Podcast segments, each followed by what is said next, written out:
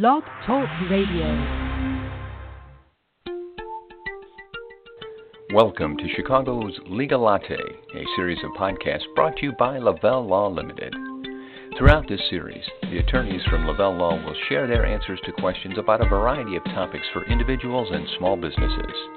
To participate in today's discussion, you can email us at podcast at lavellelaw.com.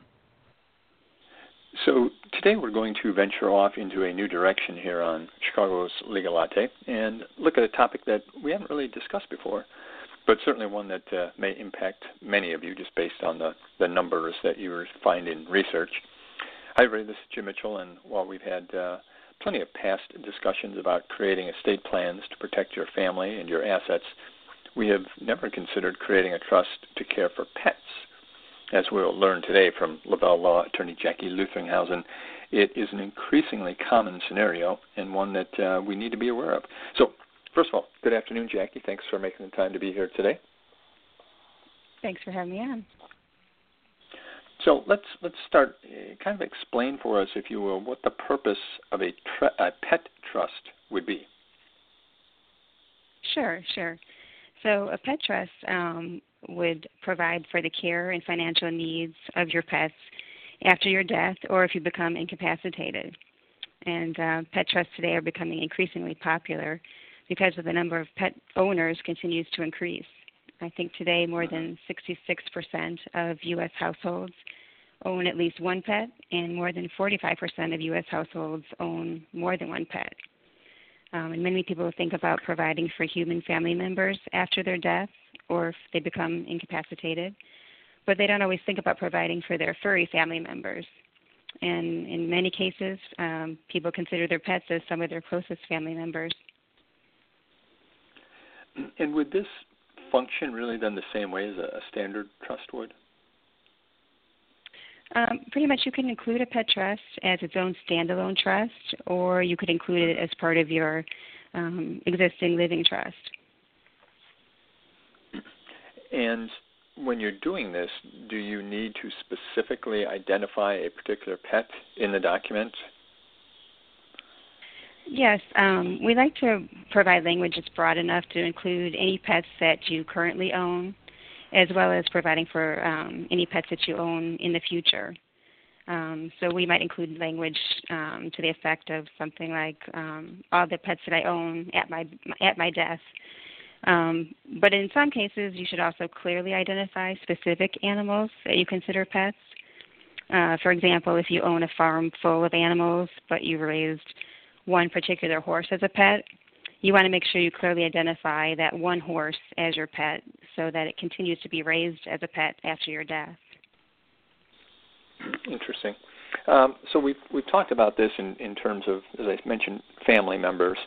Um, I, I, let's find out exactly how it works. So, in this type of trust, explain what the role of the trustee would be relative to a designated pet.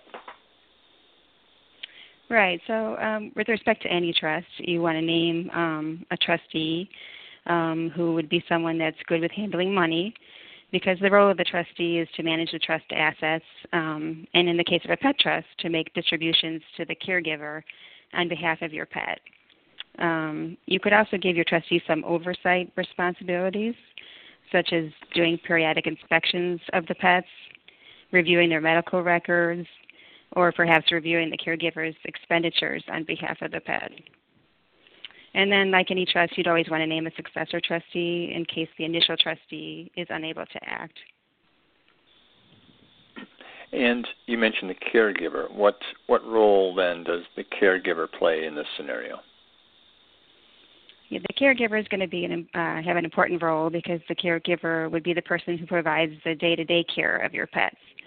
So obviously, obviously, you'd want to name a person that you really trust to take good care of your pets, um, mm-hmm. and also someone who'd be willing to act in that role. And and should the trustee and the caregiver be different or the same, or does it matter?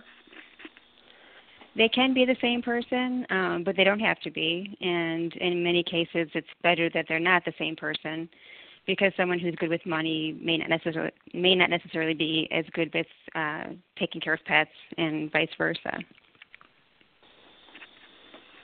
And I, I guess um, maybe a silly question, but I assume it you want to talk to these people before designating roles and assigning them these responsibilities. Exactly.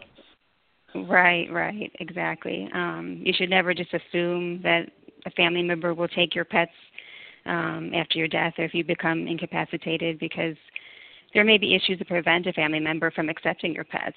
Um, for instance, they may be allergic to your pets or um, they may be unable to take pets, your pets into their place of residence. For instance, they may live in an apartment complex that doesn't allow pets.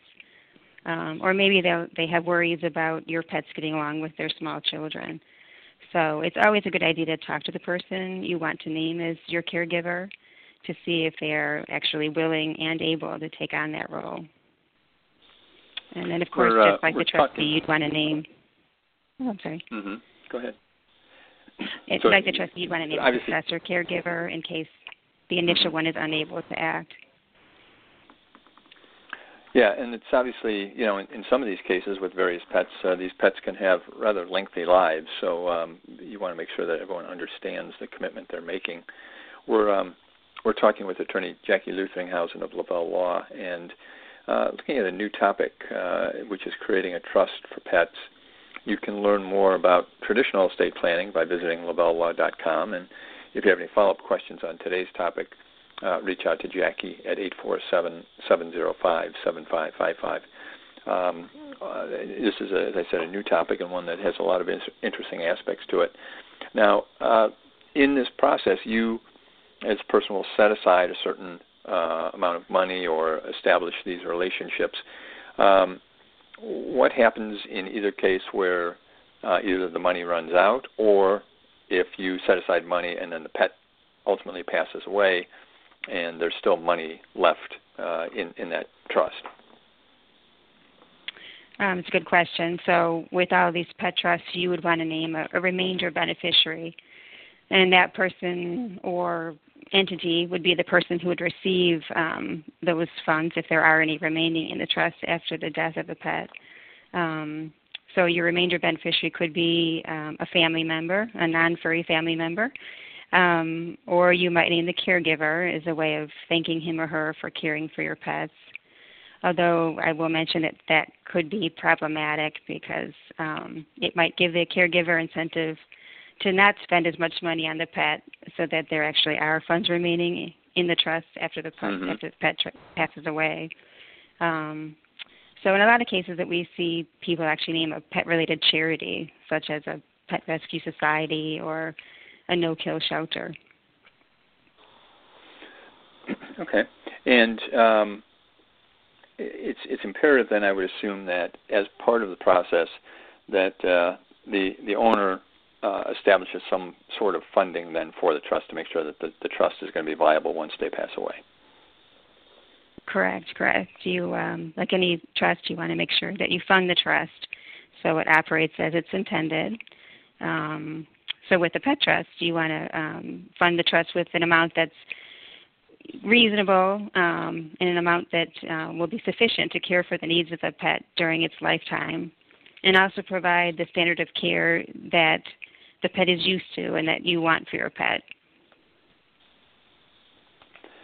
Yeah, I'm, I'm very familiar now with people who are, um, you know, very, as you say, attached to their pets. They consider them family members, and um, as those mm-hmm. pets age, they will often give them very elaborate medical care. Um, so I assume exactly. if that is something that you want to make sure happens, you've, you've got to explain that and lay that out to the uh, to the caregiver. Right, and that's that's the benefit of a pet trust is you can give very specific instructions of uh, what type of care you want your pet to have. You know, some of these pets, um, as they get older, you know, they could need ten thousand dollar surgeries, and some pet mm-hmm. owners wouldn't blink an eye um, and provide that, and, and others may not want to spend that much. So you want to lay out uh, specific instructions uh, like that as far as what kind of care you you expect your pet to have after after your death or if you're incapacitated. And in doing a, a traditional trust, um, I know you've taught us a little bit about powers of attorney probably for situations just like that. Is that something that goes into a pet trust as well then? Yeah, that's um, the power of attorney for property is a document that we also like to consider when providing for um, the care of pets. Um, and the power of attorney for property becomes important if you become incapacitated. So Mm-hmm. we recommend including a provision in the power of attorney that allows your agent to spend money for the care of your pets while you're incapacitated. And that will ensure that your pets receive the care that you want them to um, during the period of time that you're incapacitated and are not able to provide the care yourself. and uh, we've talked in the past about probate or challenges to estate plans, things that may not be set up clearly or properly, or certain family members may object. Um, are there caveats with a with a trust for a pet that people should be aware of to make sure that their wishes are in fact going to be honored um, after they pass away, and that the, the pet will be cared for as they as they plan? Yeah, I think the most important thing to remember is to um, to keep your provisions and your instructions reasonable. Um, for instance, when you're coming up with an amount to fund the trust, you would want, to consider factors such as uh, the current age of your pet, the average lifespan of your pet's particular breed, and then average yearly expenses for your pet, such as the cost for food, doctor visits, maybe teeth cleaning, any medication the pet takes, grooming, and even occasional pet sitting or boarding fees. And then it's a good idea to add a cushion to cover additional or unexpected medical expenses um, that can arise as the pet ages. So, um, given those factors, you would want to come up with um, an amount you think is reasonable, along with a cushion, um, but it's not is not excessive, because there have been um, some cases where a judge has found an amount to be unreasonable and um, and reduce that amount. I think some people might be familiar with the Leona Helmsley case. She left $12 million to her pet dog and actually excluded some of her ears. Um, the ears challenged the gift, and the judge found it to be excessive and reduced it to $2 million, which is still a lot of money, but insignificant compared to the size of her overall estate. So the bottom line is um, so that these trusts and the trust provisions are not challenged, you want to you know keep them reasonable, such as choosing an amount you think will cover the needs of of the pet with a cushion for unexpected needs, but is not too excessive. And uh, obviously, I know you, you practice here in the state of Illinois, but is this a common practice? Are, are pet trusts, uh, you know, sort of recognized in different places now? Actually, they are. They um, 49 states have enacted um, a pet trust, um, and the only state that has not is Minnesota. Well, interesting. All right. Well, we, we're going to wrap up here. Any any final recap or thoughts you want to share, just to make sure people understand what they should be getting into if they're going to consider a pet trust? Yeah, I think that just that a pet trust is a great way to provide for um, your furry family members um, after your death, or if you become incapacitated. It's a you know, it's a way to provide immediate care for your for your pets according to the trust provisions. Um, you don't have a lag in, of time that you have with if, if if if for instance you just put a provision in your will, there may be a lag of time um, where the will has to go through the probate proceeding, and then your pet may not receive um, the placement or care that it needs on a timely basis. So, with these pet trusts, you can really take great care of your pets um, after your death or while you're incapacitated um, on a timely basis, as well as being able to provide specific instructions on, you know, exactly how you want your pet to be provided for, um, and what what standard of care you would like your pet to have. Well, very informative discussion today, and my thanks to Lavelle Law Attorney Jackie Luthringshausen for joining me. Um, new, I always like when we get new topics, and uh, this is one that uh, certainly was uh, interesting to talk about. As I mentioned, you can learn more at lavellelaw.com or by giving Jackie or the other attorneys a call at 847 705 7555. Thanks so much for listening.